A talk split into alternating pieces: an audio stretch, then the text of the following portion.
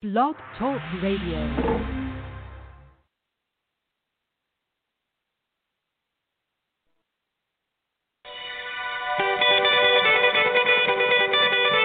Lay. The. Yeah. Yeah. Kane is in the building, nigga.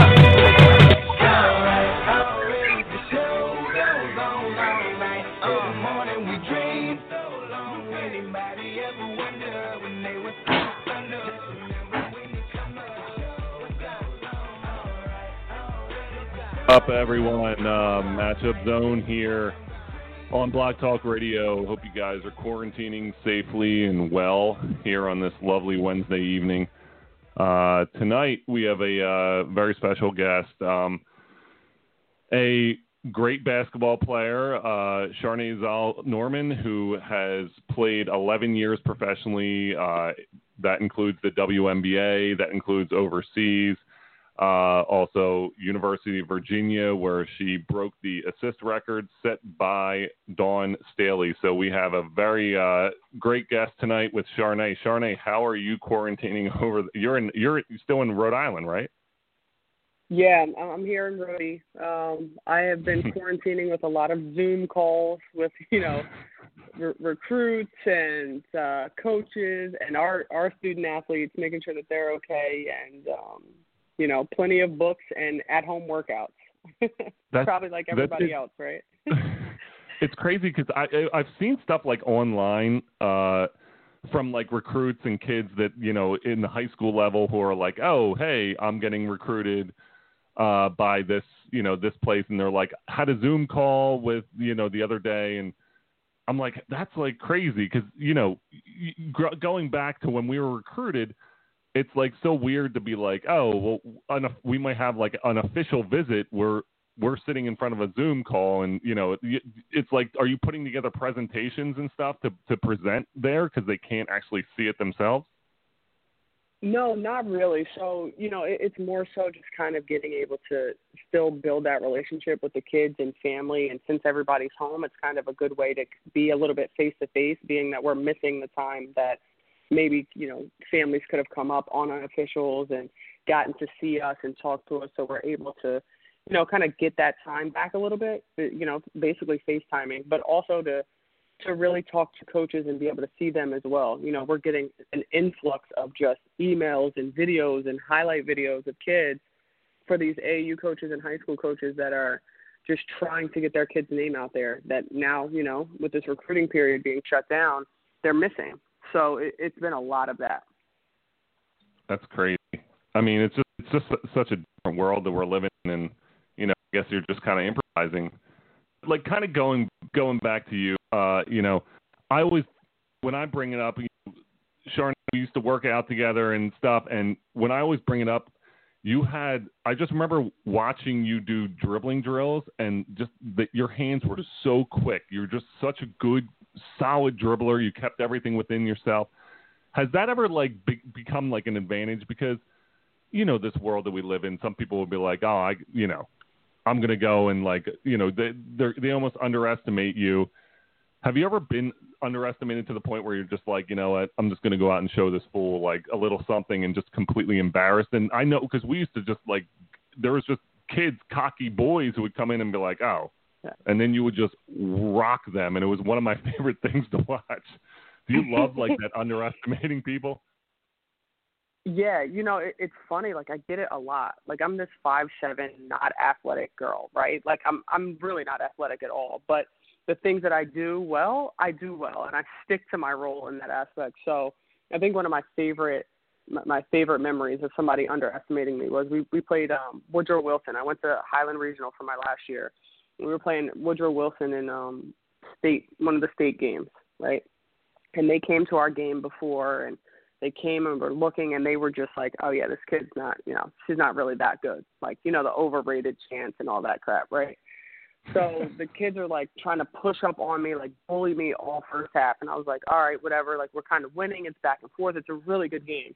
Then I just got fed up at one point and I was like, you know what, forget it. Like we're running one four flat and I was just like playing with the girl. Like, you know, I would go mm-hmm. past her, then back up, back to half court. like just playing, and all of like all of the fans were going crazy. All the kids, we had like a great group of kids coming from Highland. They were going nuts, and I was just like, I would get into the lane, dish, and then run back. Like I wouldn't even score. I wasn't even trying to score. I would just get past kids, and then you know, you know me, I love to pass the ball, so I would drop a dime Uh-huh. and just run back, real, real chill, no trash talking. But it was just like you know, you know how you show and prove, and you don't have to talk. That's exactly what it was. Uh-huh. So those are what, that was one of my favorite memories of high school for sure. Well, it's so crazy because I like you know I'm coaching at Camden Catholic now, and we like we went and played a double header double header this year versus Woodrow Wilson, and they were playing Cherry Hill West, who's not a really strong team. And granted, we were Yeah. playing Camden right after, so it was already really crowded for our game. But that game was really crowded. Like it was a pretty intense game, and Woodrow Wilson and Cherry Hill West girls weren't weren't even that strong this year. And it was that just that atm- I feel like Woodrow Wilson always has a good draw. Like they just they, it's like a, a Yeah. good basketball community. It's fun to play there. Absolutely, and it's like you know they support basketball, women's or men's, right? Like they, they're just coming out to see a great game, and people Mhm. play well. So you know, playing in in front of those type of crowds is amazing. That just for me at least, like I, it really gets my juices flowing because I, I can now, you know, like not show off, but you can play to your ability, and you have people to entertain. You know, that's what we want to do anyway, is entertain. So I Uh love those kind of crowds. and kind of you know, play you played uh, three different teams in the uh, WNBA. I'm sure you probably talked to a few teammates because that's the big thing now is the WNBA season is in limbo because if they cancel sports and they cancel, you know, even like the baseball season, they're talking about canceling next year's football season. So if the WNBA season's in limbo, have you talked to anyone who's kind of like, you know, training, you know, or am I going hard? Am I not going hard? Like when are we starting? Have you talked to any of your former teammates or anyone who's who's currently preparing for the season? Yeah, so everybody's really trying to prepare as if there will be a season, right? I mean, we're we're all kind of in this together in the sense that nobody knows when this will change, um, what's going Mhm. to happen, but especially with the WNBA because the season is so short anyway, it's very very concise. So you usually play 2-3 games a week. If they get like if the season does start, it's going to start and kick right into gear. So nobody really wants to you know, miss out or or have that time where they have to get back. Now, the problem though is that everybody's in different states.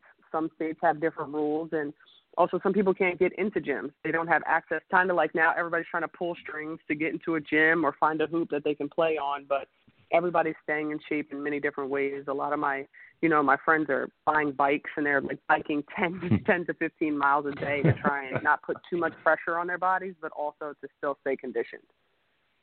It's crazy because I always think about when when the season started. That's when you know you knew you almost set that time on your okay, five months before the season. I need to this this this end of the month. Your, your body really hard because you know training camp. You know you want to be able to coast through it, especially if you're like fighting for a job. And it's crazy Yeah. to think that you're pushing. You, that's like the thing that scares me is like you're pushing your body and you don't know if it's going to be the time when like oh suddenly the coach is going to be like okay or they're going to be like okay we're playing or if you're just Yeah. doing this over and over again it's crazy it's just not it's it's tough on your body Yeah, it's it's really insane. But the the crazy part is that a lot of these girls are actually getting much needed rest, right? Like so, you know, a lot of them are coming from overseas seasons that were cut short, so they're in game shape right now. Really, what they're they're continuing to do is just maintain that. So they're allowing their bodies to rest. Like as you know, playing WNBA and overseas, they get like maybe a half a month all year long as rest, right? And and that's that's being extremely generous.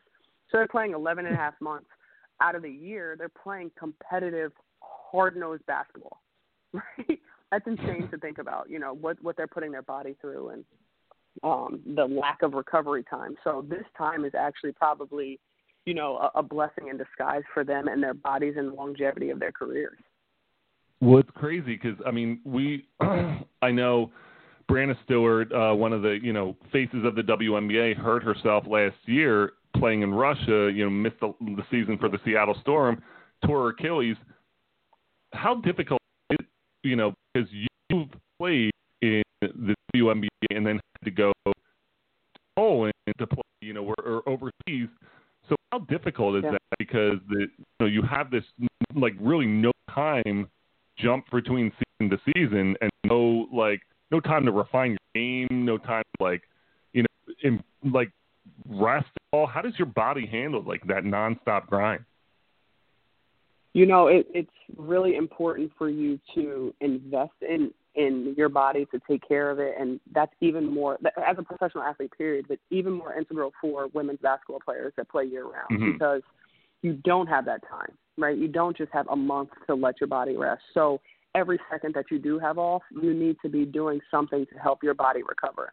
And so whether that's you know eating the right way or investing in um, tools that can help you recover, the Normatec, the Hypervolt, like I literally have a whole training room basically, you know, in my house because I didn't, you know, if, if you have, uh, you know, one day off, you, if you're playing in your league and you're playing in your in Polish league, for instance, for me, I didn't. I had one day off. That recovery Mm. day, I still wanted to go get shots up and you know and maintain form or work on certain things. So I had to recover at home. On long bus rides, when you're on a bus for 12 hours, I would pull out my Normatec and be able to do recovery while I was still traveling. And so you just have to make the best use of your time and also invest in yourself. You know, and, and instead of buying something else, I was able to get that and said, this is the most important thing. I have to take advantage of every second that I have and make sure that it works for me. It's crazy. Like even watching the Jordan documentary. Have, you- have you been watching uh, the Last Dance? Absolutely. You know I have. so good, so good. And like you just look like went for two days or like two and a half days and just went to Vegas. Like the, they just did things so differently back then, and just like you know partying and stuff, and like it's even like when you know early in my career, like when I was playing the D League. Like we just, you know, sometimes you just go party and stuff. Like you weren't maintaining your body like you know, like athletes are these days, and it's it's crazy. Like what a difference it would have made uh, if you if and not not that I didn't know anything like I definitely knew I should probably take care of my body, but I just didn't know Yeah. to what extent like these things were.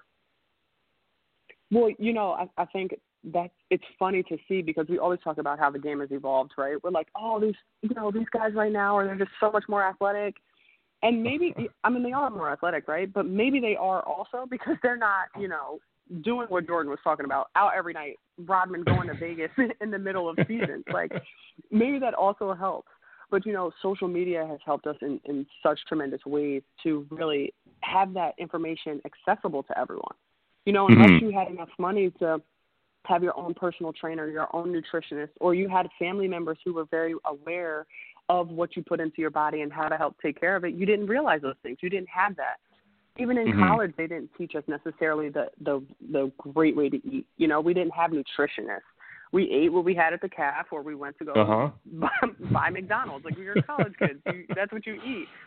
Um, but now these kids are able to understand. They're able to see what LeBron does. They're able to see what Breanna Stewart does, Elena Delle Donne does. You know, Candace Parker, what they do on their off time, the things that they have, what they eat, and we're able to see that and learn from it.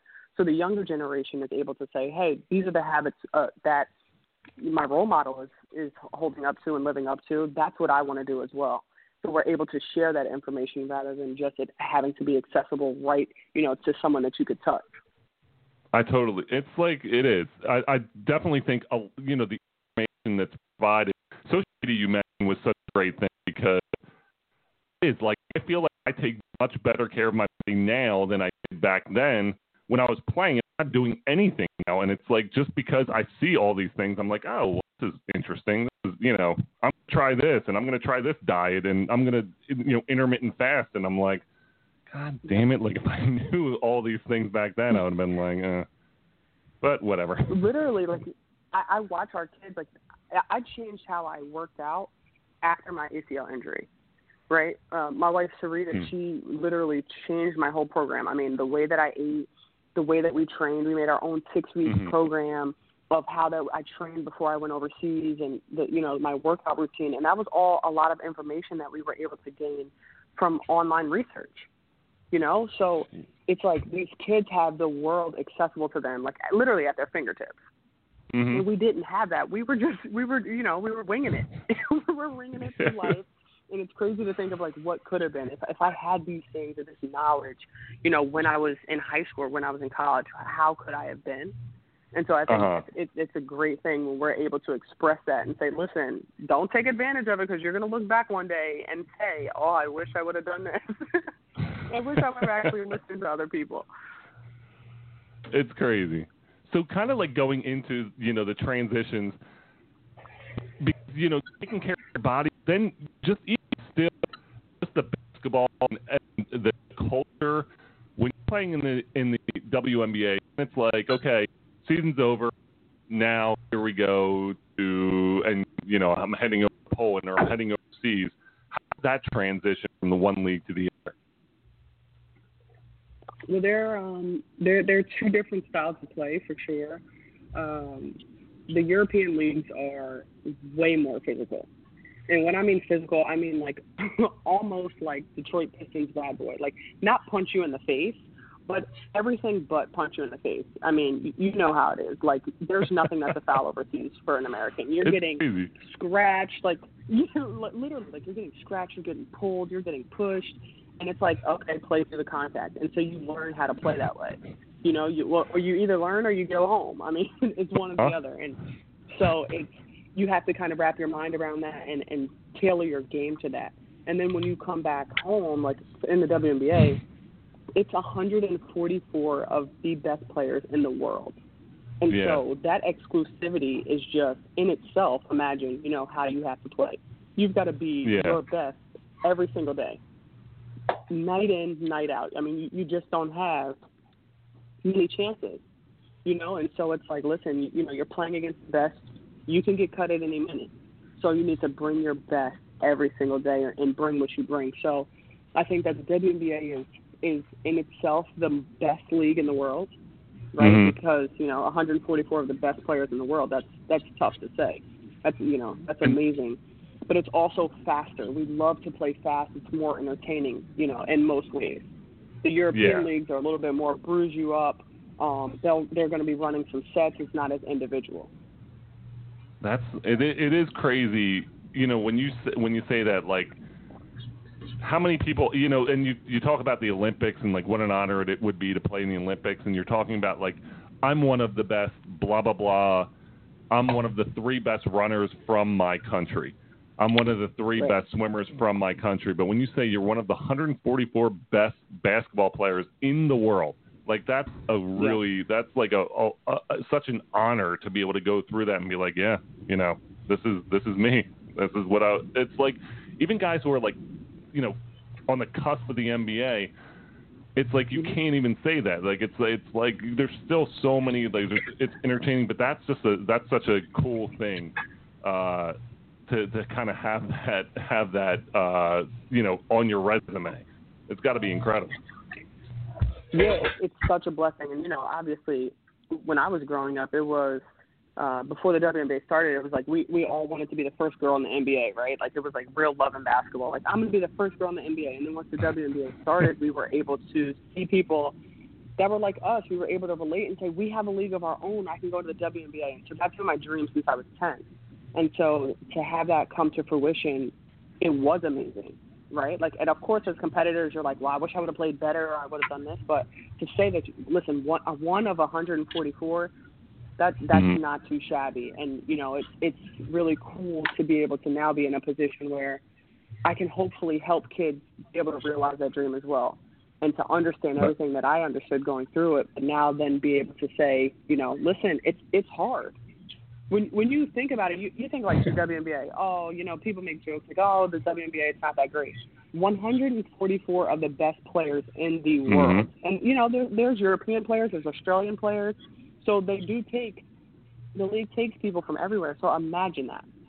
One Mhm. of 144. That's it's pretty it's pretty incredible. and that's like such a cool thing and kind of uh you know what what like women's basketball and and uh, uh, like the Kobe the Kobe Bryant thing which was a horrible tragedy his daughter him and Co- and his daughter Gianna. And it was such a sad thing. The the one thing that I took out of it uh that was a positive which I mean there's not many positives in the death of a you know two great or like a bunch of great human beings but it Yeah. did put a spotlight on women's basketball, and I think that you know with with just the showing Gianna how good she was going to be, and like the the quote that that mm-hmm. Kobe always said, like she's the heir. Like you know, I don't Yeah. need a son. Like she's gonna, she's Yeah. got it. She's she's got it, and that's kind of a. How do you think that's going to affect the women's game, kind of going forward, like with this, you know, strong presence like Kobe Bryant saying, you know, it's it's almost in the spotlight now that he had so much faith that Gianna was going to be the next big thing. Yeah, you know, and, and Kobe is still such a touchy subject for me. Like I don't even think I've come to grips with it. I mean, I, I Uh-huh, adore same. him um, in so many different ways. Uh, I think every competitor did, right? Even if you hated him, you you like low Yep. key inside you adored him, right? Just outwardly projecting it as hate.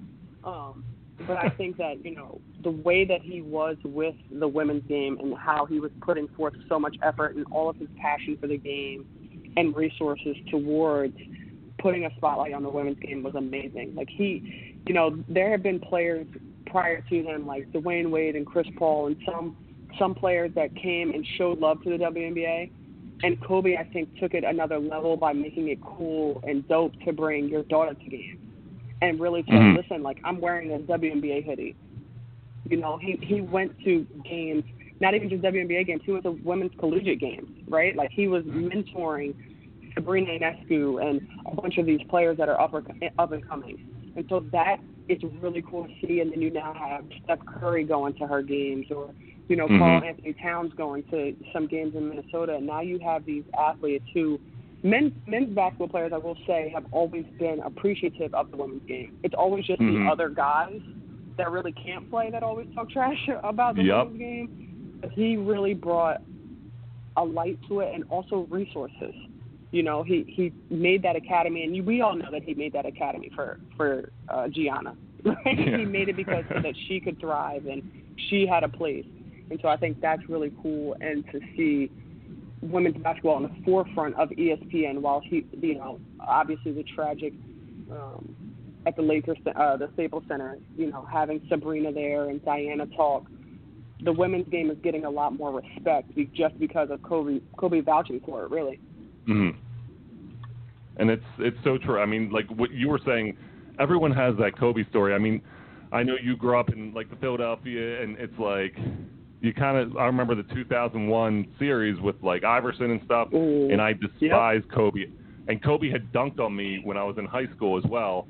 Uh, during Sonny Hill, so like I was, I was like, I was always like, oh, cool, like he's really good. I played against him, and then I started, I was like, oh, dude, like Iverson's gonna rock you, and then but like then it Yeah. just becomes like you see just the, the work ethic and the stories, and it's just so cool to kind of have this you know larger than life human who sits who who was there, and you know it's it, I love the spotlight that it was was put on women's basketball, and the biggest thing Yep. you, that I love that you just said was the uh, how the you know the girls like the the people who don't respect women's basketball are the the people who know shit about women's basketball. Who like men Yeah. who played basketball. We I was always at the girls' games. Like that's just we just we just it, like we're we're all part of the game. Like it's all part of the game. Yeah. There's no difference. It's all part of the game. Yeah, absolutely. And and it, it seems like it's always like that, right? You know, people who do what you do, you understand the grind behind it. Whether it's a man or a woman, we're still there all at the same time, right? The, the men's team is there at 6 a.m. and so is the women's. You know, we're all at practice. We understand the life of being a student athlete and carrying that burden of being a professional athlete and being away from your family. We all understand that, the grind, the sacrifices.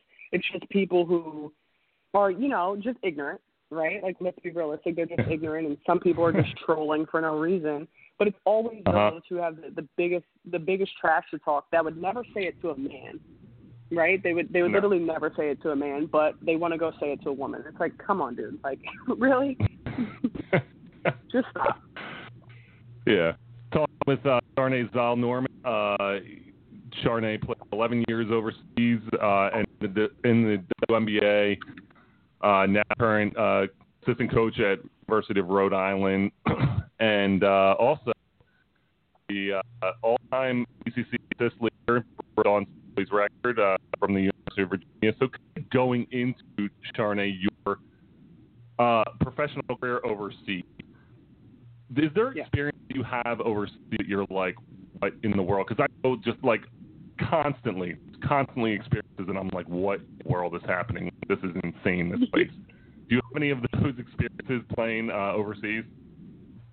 Oh my lord! I mean, I have I have millions. I feel like. Um, yeah. So I, I think maybe one of my craziest memories, or like one of the craziest stories that I have, is, you know, I was playing in Turkish league, and Turkish league is in, in a league of its own of cutthroat. Okay, like when I tell, when I tell you like it's you know it, it's a great league because they have a lot of money right for women, and so you're able to get p- paid really well, and you usually are in nice cities, but you can get cut at the drop of a dime.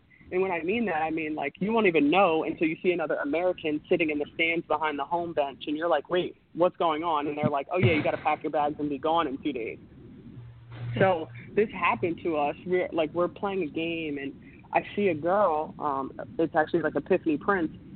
She's sitting behind, and I'm like, yo, what is going on? After the game, they're telling us that uh, her GM, the GM for a team she plays for in Russia, got shot. Shabtai is the guy's name. He ended up getting shot and getting killed. So she was loaned to our team, and so they had to Oh cut a player. god. I was like, wait a second, wait a second, I can't process what's going on right now. What? hold so on, they were hold on. Why are you here? Oh yeah, yeah. wait, wait. Let's stop and talk about this for a second. And so it literally was like the other girl had like 24, 48 hours at most to get out, like pack her stuff and go home. I was Oh like, god. this is crazy. And mind you, that was my second year, and so I was like, okay, be ready for everything. I got it. It's like there's these stories like over. It's like sometimes it's like the wild, wild west. Like sometimes you're in perfect situations, and sometimes it's like you're you're like, what in the where am I? Like what is happening? Like why is this? But and I think that's It's- just it's just overseas basketball. It's crazy. Yeah, it's like, you know, anytime I've ever heard an overseas basketball story, I've never been surprised. Like, I've never looked at the person and been like, no, you're lying. No matter how outrageous the story is, I always believe the person because I'm like, you just never know. Like, we played a playoff game one time, and I'm not going to say a team or even a country because, you know, people might know. A coach Uh-huh. came to the game drunk. My coach was hammered drunk. And I'm like, wait, what?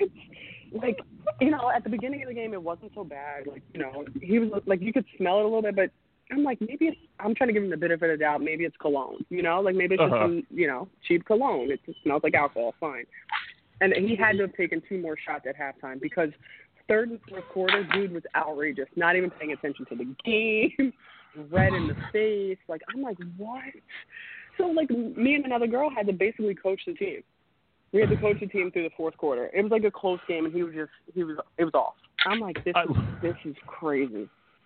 I love how it got worse as the game go- went on. Like it wasn't one of those things where it was just like, oh, you know, he's just, he's slowly sobering up. It was like, no, he was actually No. that was just you know he was just getting started. He wants to I'm get pretty hammered. sure he re upped at halftime. That's what I'm saying. Like I'm thinking like he had to he had to go re up. Like okay, good. Here's my break. Like no, Yeah. no, buddy, get some water or some coffee or something. No, it, it was that was one of the craziest. I was like, wait, okay. And again, you know, once you get through a certain amount of years overseas, you are ready for everything. Uh-huh. You you know anything can happen. Sorry, I, I couldn't have said it more. Like smoke. Like people, I tell people that like our coaches and managers used to sit at our practices and smoke, and people are like, "That's ridiculous. Like, why would they do that?" I was like, "I don't know why they did it, but everywhere I went, like they were just like, just lighten up," and I'm like, "What? what is happening?" yeah. Yeah, like um you you guys don't think that's gonna affect our performance at all or no, okay. Got it. Got it. okay. Exactly. You just sat there running us because you wanted us to take care of our bodies. Now you're smoking and blowing it into the arena. Thanks. Great. Li- literally literally. I had my my first year when i um first came overseas i was not prepared. My coach um we would have bus trips so we never flew anywhere. And i was in romania. We had bus trips and they were like pretty long bus trips okay? You know like the ten twelve hour ones. And Uh-huh. the dude would just we would stop at like every gas station. Like it, it literally was like it had to be every hour. We would stop at a gas station and he would just buy a four pack of beer and would like try and share it with the girls and I'm like, Yo, dude, we play in three days. like what's going on? He's like, It's oh it's okay, it helps your body and I'm like, What? No, There- it doesn't. I would love to sit in like a health class over there when they're like 16 years old and be like, just hear what they're telling them. Like beer, cigarettes, good. like okay. Yeah. Did you ever have your um your doping test like where you had you know you had to go to the bathroom afterwards? And Yeah. if you were like, oh, listen, I, I had no idea because they don't. Of course, they don't tell you at halftime. They tell you at the end of the game. And you're like, I had no Uh-huh. idea to give you beers to drink so you can go you can go bathroom go to the bathroom enough. it's crazy because that's like it's water. The, no, the water's not going to cut it. Like because they're like beer just goes through you, so they're just like here, come on. It it does. You, you know, if you think about it logically, like you know, you're like, yeah, okay, maybe. I I get it. I get your logic behind it, but it's not Uh-huh. right. What if they were? What if they're? We all find out that they were hundred percent right, like the entire time. Like they all lived to their like two hundred years old, drinking, smoking, Literally. like just like the best athletes in the world. We'll find out that Luka Doncic is like smoking and drinking at halftime. We're like, all right, what we knew is completely off. Like we are all Yeah, so wrong. I'm so sorry.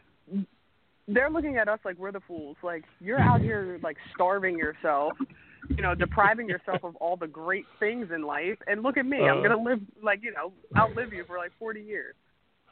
It's crazy. What, what do you?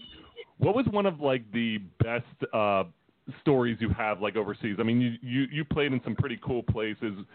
What were like some of the coolest things that you were able to do playing overseas basketball? Oh man, I think um you know, my last 4 years were were phenomenal. I was able to play for two different teams. And so I played for one team for 3 years and then my last team for one. And I got to win four medals in 4 years. And and for both cool. of those um teams, the first one was the first gold in 30 years. The first gold medal in 30 years. Um which was absolutely insane. I mean, like everybody in the city was was grateful. Like it was it was like you know how overseas it's city pride. And so when Oh, you yeah. have fans, they are genuine fans. They love Uh-huh. you to death. And so being able to win a gold championship in that city, it was a big city and they hadn't won it in so long. It it was really, really cool. And then my last year, so we won two bronze and then a gold. Um and then my last year we were we were in seventh place going into the playoffs and won second, and they hadn't won a medal Wow. in I want to say eight to ten years. So getting That's to do crazy. those kind of things was was really cool. Like, you know, and and you, you, it's not bad to go out saying you know four for four for the last four years either. Yeah, that's like I know, especially because of like the the circumstances of the seasons and stuff. How quickly you know you win, win, win, win. I know the the Candace Parker had the whole entire thing where like 35 days she won like a WNBA championship, EuroLeague championship, Yeah. and like a Cup championship in like 35 days. So that's Yeah. like it's cool to be able to win, like you know have your your wins like you know in just like that just because of the circumstances of everything. Yeah, absolutely. And and you know, again, like, to have things done in a way where they appreciate basketball overseas. Yeah. You know, I don't think that it's looked at as women's versus men's. And so they look at it like some cities only have a EuroLeague women's team, right? Mhm. And so they're looking at it like we're watching EuroLeague basketball. They come out, they come with their horns, their clappers. They're coming out and they're supporting and genuinely supporting. And so I think the relationships that I helped build, you know, nine years in Poland, I've seen kids grow up. Mhm. They were nine years old, now they're 18. You know, the, kids that you know I call them little brother. They call me big sister. You know, and somebody from it's a small village. They didn't speak English, and now we're you know we can chat on Instagram or chat on WhatsApp, and they they've learned English to sit there and talk to me, or I was able That's to so share cool. something with them and build a bond with the fans outside of just the game. You know, the the game brought us together, but to build genuine relationships outside of that was, you know, it's something that you can't take for granted, and that's something that you get to gain by being overseas. That's one of the uh, it's a big part of the experience of it. And I always think, I mean, I, I have a ton of crazy fan stories and things like that. But I think you hit on was the the perfect thing is that they're so passionate about it. Like they they love their sports so much overseas And granted, we're from Philly. Like we love the Eagles, but we always, even as as Eagles fan, like and like you know fans of Philadelphia, we're like, what are you doing? Like, why did you like? Why did you beat up a guy in the park? Like, what? Like, what was the point of like doing that? Like, as a as a level-headed Philadelphia fan, you're kind of like, what in the world? But like, when you understand that passion overseas and you see it, you kind of understand. Like, some people, that's all they have. Like, that's their that's it. Yeah. Relationships, pets, family doesn't matter. It's like that team is what they thrive on. Yeah, and you know, listen, the one thing about Philly fans is we will boo you. Now we love you, but we will boo you and let you know that you're playing like trash, right? like we'll we'll let you know. Over there, it's it's literally like like you said, it it might be almost their last, and they're spending it to come to a game. You know, I, Mhm. I always tried to play every game with as much passion as I could, and maybe that's what growing up watching AI play like he did, and you know Mhm. Jordan play and Kobe play because th- that's how they played the game with a lot of passion. But I also understood the responsibility that I had in the sense that somebody's spending their money to come see you. You know, re- Yeah. realistically, those fans and that attraction to have you come here is a part of why they have a team here. That that does Mhm. help bring you to a city. That does help get your contract signed. And so, you know, pay them back by just playing the game the right way. Now, I'm not saying you're going to, you know, play well every time, but play hard every time. Don't take that for granted Yeah. that somebody's spending their money and spending their time to come see you play. And so, you know, I took that very seriously, as did they. And, you know, the, the fans come out and they're a big part of the atmosphere and the game itself. That's awesome. So talking with uh, Sharnee Zoll Norman uh, right now, uh, 11 year professional basketball player uh, overseas and in, in the WNBA. Sharnee, kind of um, going off, you know, what you were just saying about, you know, the the fact that there's that you have this fan group and you know they're they're so intense, but like, how do you compare like the overseas fans to like the fans in America because we like we talked about the Philadelphia fans are crazy, but how do you compare like those those different fan groups? Like what do you see overseas that you don't see here? You know, I think that the the fact that it is really like city pride, or you know, you see so much national pride within you know the, the countries. Um, you know, we'll have fans from Poland go to Russia just to see a Euro Cup game or a Euro League game. We're only there for two days, but they drive it or they fly to make sure that they can see it. Um, hmm I think here at home we we love players, right? We love our teams and and you know we're able to root for our team. You know, one of my aunts has been a Mystics season ticket holder since the you know since the WNBA started, which is insane, right? Like a lot of the WNBA fans are lifelong fans. But I Mhm. think that over there it's way more about the city, the name that you have, you know, on the front of your jersey and who you're representing. That if you live in their city, they they are so proud and they have that pride of yes, you're representing us, no matter where you go. Like Wrocław is better than Łódź, or you know, two, say two Polish cities. They're, they're saying that we're better Mhm. than you. They use that that win as a city win, you know, not just a league Yeah. win. And so everything is extremely important. Whereas here, I think we understand the business aspect of it a lot more, and we're like, okay, Mm. like I, you know, I like this player. I like that player. Yeah. Like if they go somewhere else, like you know, they go somewhere else. Like I'm still gonna root for that player. It's not necessarily like that there.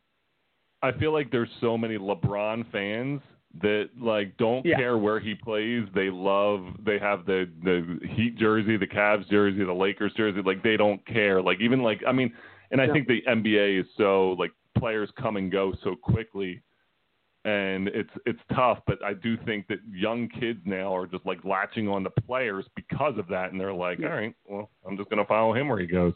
That sounds good. Yeah, if you ask a kid now, like, who's your, what's your favorite team, and they're like, uh, I don't know. I'm like, what's your favorite, like, who's your favorite player? And they know exactly, like, yeah, I got shoes, I got the jersey, you know, I got this and that. Like, oh, okay. So, you know, and again, that's part of understanding the business of it because, you know, being a professional athlete, we understand that the the loyalty is not all that it seems, right? Like you, Yeah. you do have to look out for yourself as an athlete. And you know, I'm not saying go ahead and just say, you know, forget this team and keep moving around, but you also have to you have to advocate for yourself. You do Mhm. have to understand that the team has the team's best interest at heart. I mean, even watching The Last Dance, look at Jerry Krause. He didn't care about that team or those players. Yep. He cared about the organization as a whole, and that's the business part of it. It sucks. Mhm. It's not a fun part of the game, but at the end of the day, it's a, it's a part of professional sports. Yeah, it's true. So kind of going into over like, you know, what do you look at as more cut? What what the like? You think the WNBA or overseas basketball was more cutthroat in terms of, you know, it's so hard to stay there, and it's just like you can just snap, just gone, just like that. Oh man, that's a tough question. Um, you know, I I think they're both. I I- I guess if I have to pick one, I would say the WNBA, and only Mhm. because again, we'll go back to the 144. If there's 144 players in the league, you don't have time, and you know GMs and coaches don't have time for someone, you know, to get somebody ready for in two months. Two months is almost playoff time. You know, Yeah. if if you're not ready, if you're not able to to contribute, well then we got to part ways with you. Whereas overseas, Mhm. you know, you'll get you you might get a couple of months, you know, uh to figure it out or something like that or at least until Christmas um or you're able to have like no cut contracts and you're able to have those types of things. But WNBA, you know, with 144 spots, people are will almost kill for your spot.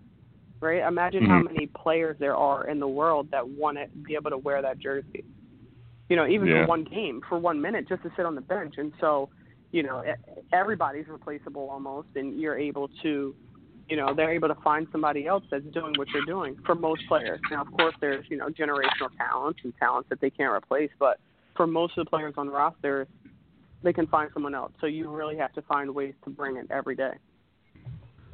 and it's like that's a perfect way to say it. Um, it's like perfect. So uh, you know, Sharnee Sharnee Zoll Norman. Uh, again, we're here. Sorry, Sharnee. I'm just I'm just trying to keep the people listening at home updated. Uh, so the you know this is the matchup zone. Kevin Owens here, uh, produced by John Hunt and uh, Sharnee. What advice do you have for young players? Know you're coaching now. You're, uh, what advice do you have for young players? Like if your senior came up to you and was like, you know, I want to overseas. Like this is what I want to do. What advice do you give the player? You know, and th- this happened this year actually, and and I explained that this life is tough, right? It, it's not everything that you see on Instagram and you see the highlights of people's lives. It, it's it's tough. It's it's it's a sacrifice. It's a grind, but it's absolutely worth it, right? Mhm. Yes, you're away from your family. Yes, that you know you, you're not home and you're maybe uncomfortable, but you have been blessed with the opportunity of a lifetime to see the world and to play a game that you love. You know, you, you Mhm. get to practice for maybe four hours a day. You get to play a, a game of basketball for a job. you know, it, nothing can be that bad. So understand that you can you can uh, you know really live in different cultures. Understand, learn new languages. You get to see different parts of the world because of a game. Embrace that. Understand that it's a blessing. Um, Mm-hmm. and then also invest in yourself. You know, don't don't waste every single day just sleeping. Learn a new language. Get that master's Uh-huh. degree while you have all that time. You know, go and, and learn about somebody else's culture. Explore the city that you're in. Um, certain things. And invest in your time. You know, take care of your body so that you can have a, a lengthy career and you can do what you love for as long as you can. You know, run it till the wheels fall off, baby. Embrace it, love it, and and just really grind it out. No, it's and the language is such a crazy. Did you learn? Did you learn Polish? I did, yeah. That's awesome. See, that's like the the shit that I'm like, damn, like. And I played in New Zealand and Australia. Like I'm pretty good at all their crazy little slang words. Like I know if Yeah. someone walked up to me and said like, you know, put your togs on, I know they're talking about a bathing suit. So I'm like, I'm good with those things. But I was in Korea. I, that language is hard. I mean, some of these Oh, countries like yeah. Estonia, put like there, those are some hard languages, and I learned like a little bit, but I should have like that's the one regret I have is I should be speaking like I you you have these kids who are speaking like 30 different languages, and I'm like, oh, I played uh, for you know 10 years overseas, and they're like, oh, what do you speak? I'm like English. Like I'm just terrible. English, duh. yeah. What What do you mean? Yeah, I I I took classes, so I took classes my second year, um, Oh, and I learned awesome. it because the first the first team that I was on, it wasn't a lot of Americans, and so you know the, the team didn't really speak English, the coach didn't really speak English, and I'm just I wasn't I was wasn't comfortable. Maybe I watched you know Love and Basketball and saw that they didn't really translate for Monica. You know, I, I wasn't happy Mhm. with that, so I wanted to translate for myself. I wanted to be able to learn um, for myself and kind of you know find some way to to take my time up and then I just continued to learn it. Now I'm not like fully fluent, but I would do like interviews in Polish. Um my coach could speak in Polish and I would understand almost everything basketball wise. And so like I, I that's something that just excites me. I enjoy actually learning new languages. Um but I think that's it's cool, you know. Go ahead and get engulfed in the culture. There's no reason not to, right? Sharnee, I I just wanted to thank you so much for coming on tonight. Going to catch up with you. Uh, I've seen you a long time, but you know, it's like funny. Like I always, I told my buddy, uh, you know, Mike and my friend T. Shan, like it's like as a basketball community, I feel like you see each other all the time because Yeah. it's just so much travel. But then when you kind of get sit down and talk to each other, it's like you know you're just like sitting next to each other two days ago. So it's really cool, and I really appreciate you coming on tonight. Well, thank you, thank you for having me and thinking of me, and you know, it brings me back to our old our old days, and you know, understanding that you're right. This this is a basketball community. We're in this together, and I, I really appreciate it and love what you're doing. Sharnee, good luck uh, next season at URI. Uh, and, you know, hopefully this will all end soon and we'll be able to get back on the court. But uh, love sitting down and talking to you, and uh, hope you're doing great. And I will talk to you soon. All right, thank you so much. Be safe in this quarantine. Talk to you in a little bit. You too. See you, Sharnee. Bye. So, talking a little bit with Sharnee Zoll Norman uh, tonight, a WNBA player, 11 year veteran of overseas basketball. Uh, one of the quickest hands I've seen, um, like male, female, it didn't matter. She, her hands were super quickly. She just went. Like, it didn't matter. She was just like, uh, she used to do these dribbling drills, and it was like the ball just like flew from one side to the other, and I would just sit there in awe, being that I was slow and lethargic. So, uh, John, how are we doing? From the producers pretty good room. tonight, Kevin. I, I feel like uh, we we improved some of the audio. Could hear you pretty clearly the whole time, so that's that's a plus. It's good to hear These the are the things that yeah, this is these are the do- things you do during the quarantine to improve everything every week, and I think we did that. That was awesome. So so tell me this, man. When she was talking about her her coach being drunk during Yeah. during the uh, during the game, tell me you Yeah. didn't think about Tom Hanks in A League of Their Own when he came Oh, yeah. to uh, like, oh my god, dude, I I couldn't stop thinking about that. I was like, oh, it was I, it was that it was that and Dennis Hopper from Hoosiers. I was like, eh, Yeah. like I guess just people get drunk when they coach teams. You know, that's it's crazy to me to to, to think that. Um, and then it's just to hear all the, the differences between the overseas stuff versus here. And uh, last week, you know, Michael Hakeem Jordan was talking about having brass knuckles, and this week the story that she had. I'm just thinking to myself, I was like, I feel so sheltered talking to you guys. I'm like, I, I have I've never had to go to a store and get brass knuckles or worry about my safety for the most part. You know what I mean? Yeah. There's always those iffy college nights or whatever, but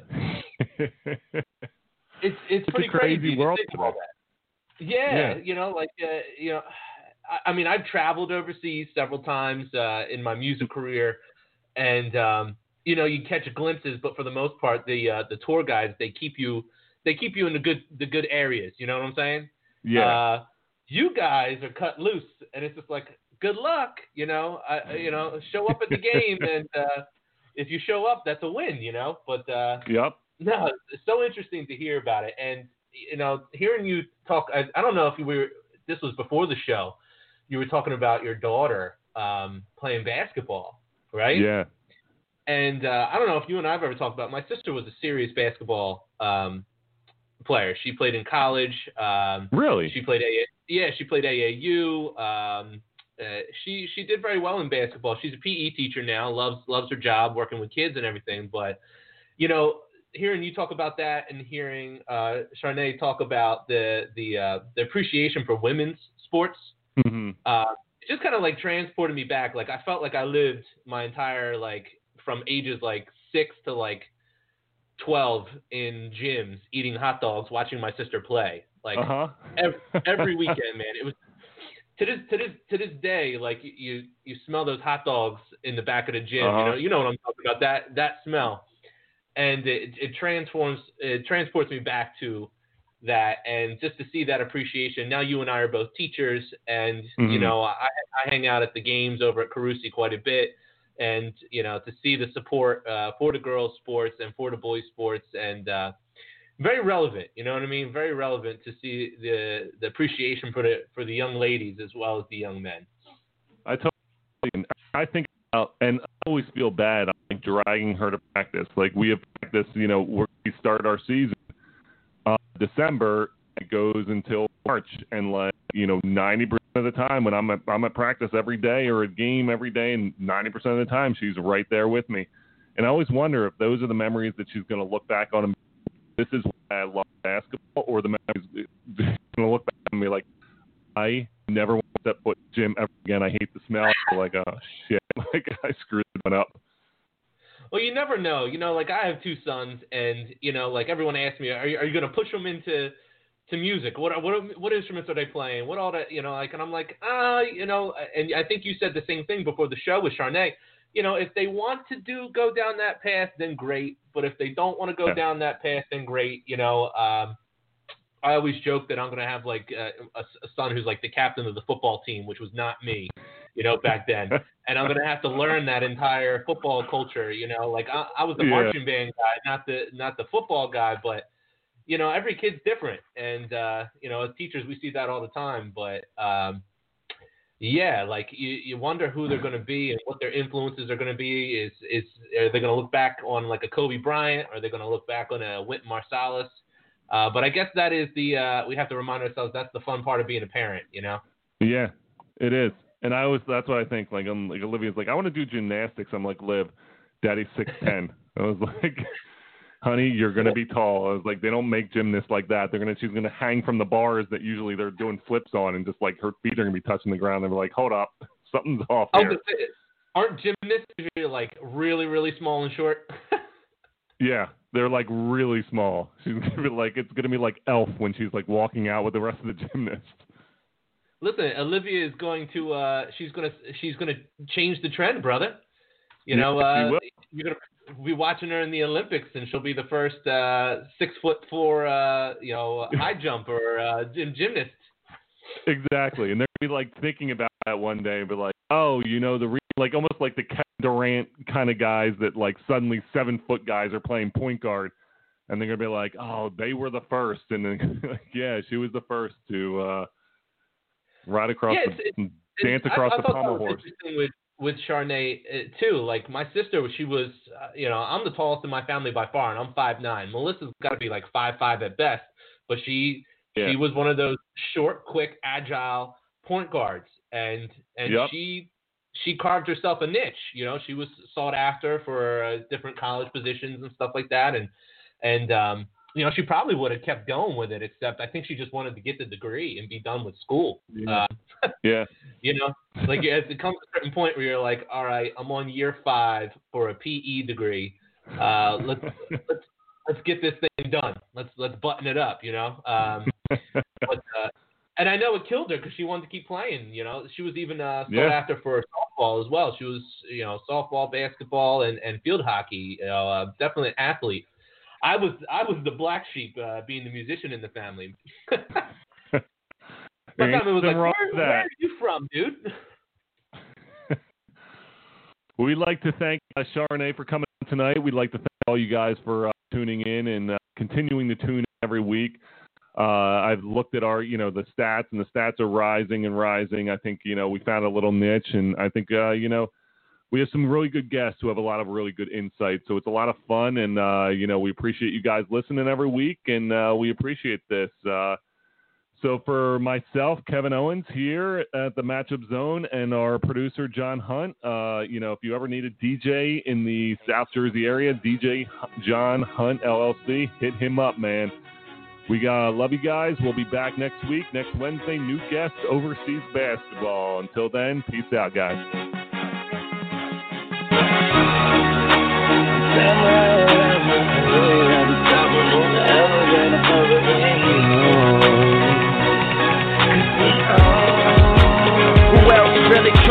With Hollywood Code? I'm with Marley G, bro. Flying Holly Grove chicks to my Hollywood shows. And I wanna tell you something that you probably should know. This that slumdog millionaire Bollywood flow. And uh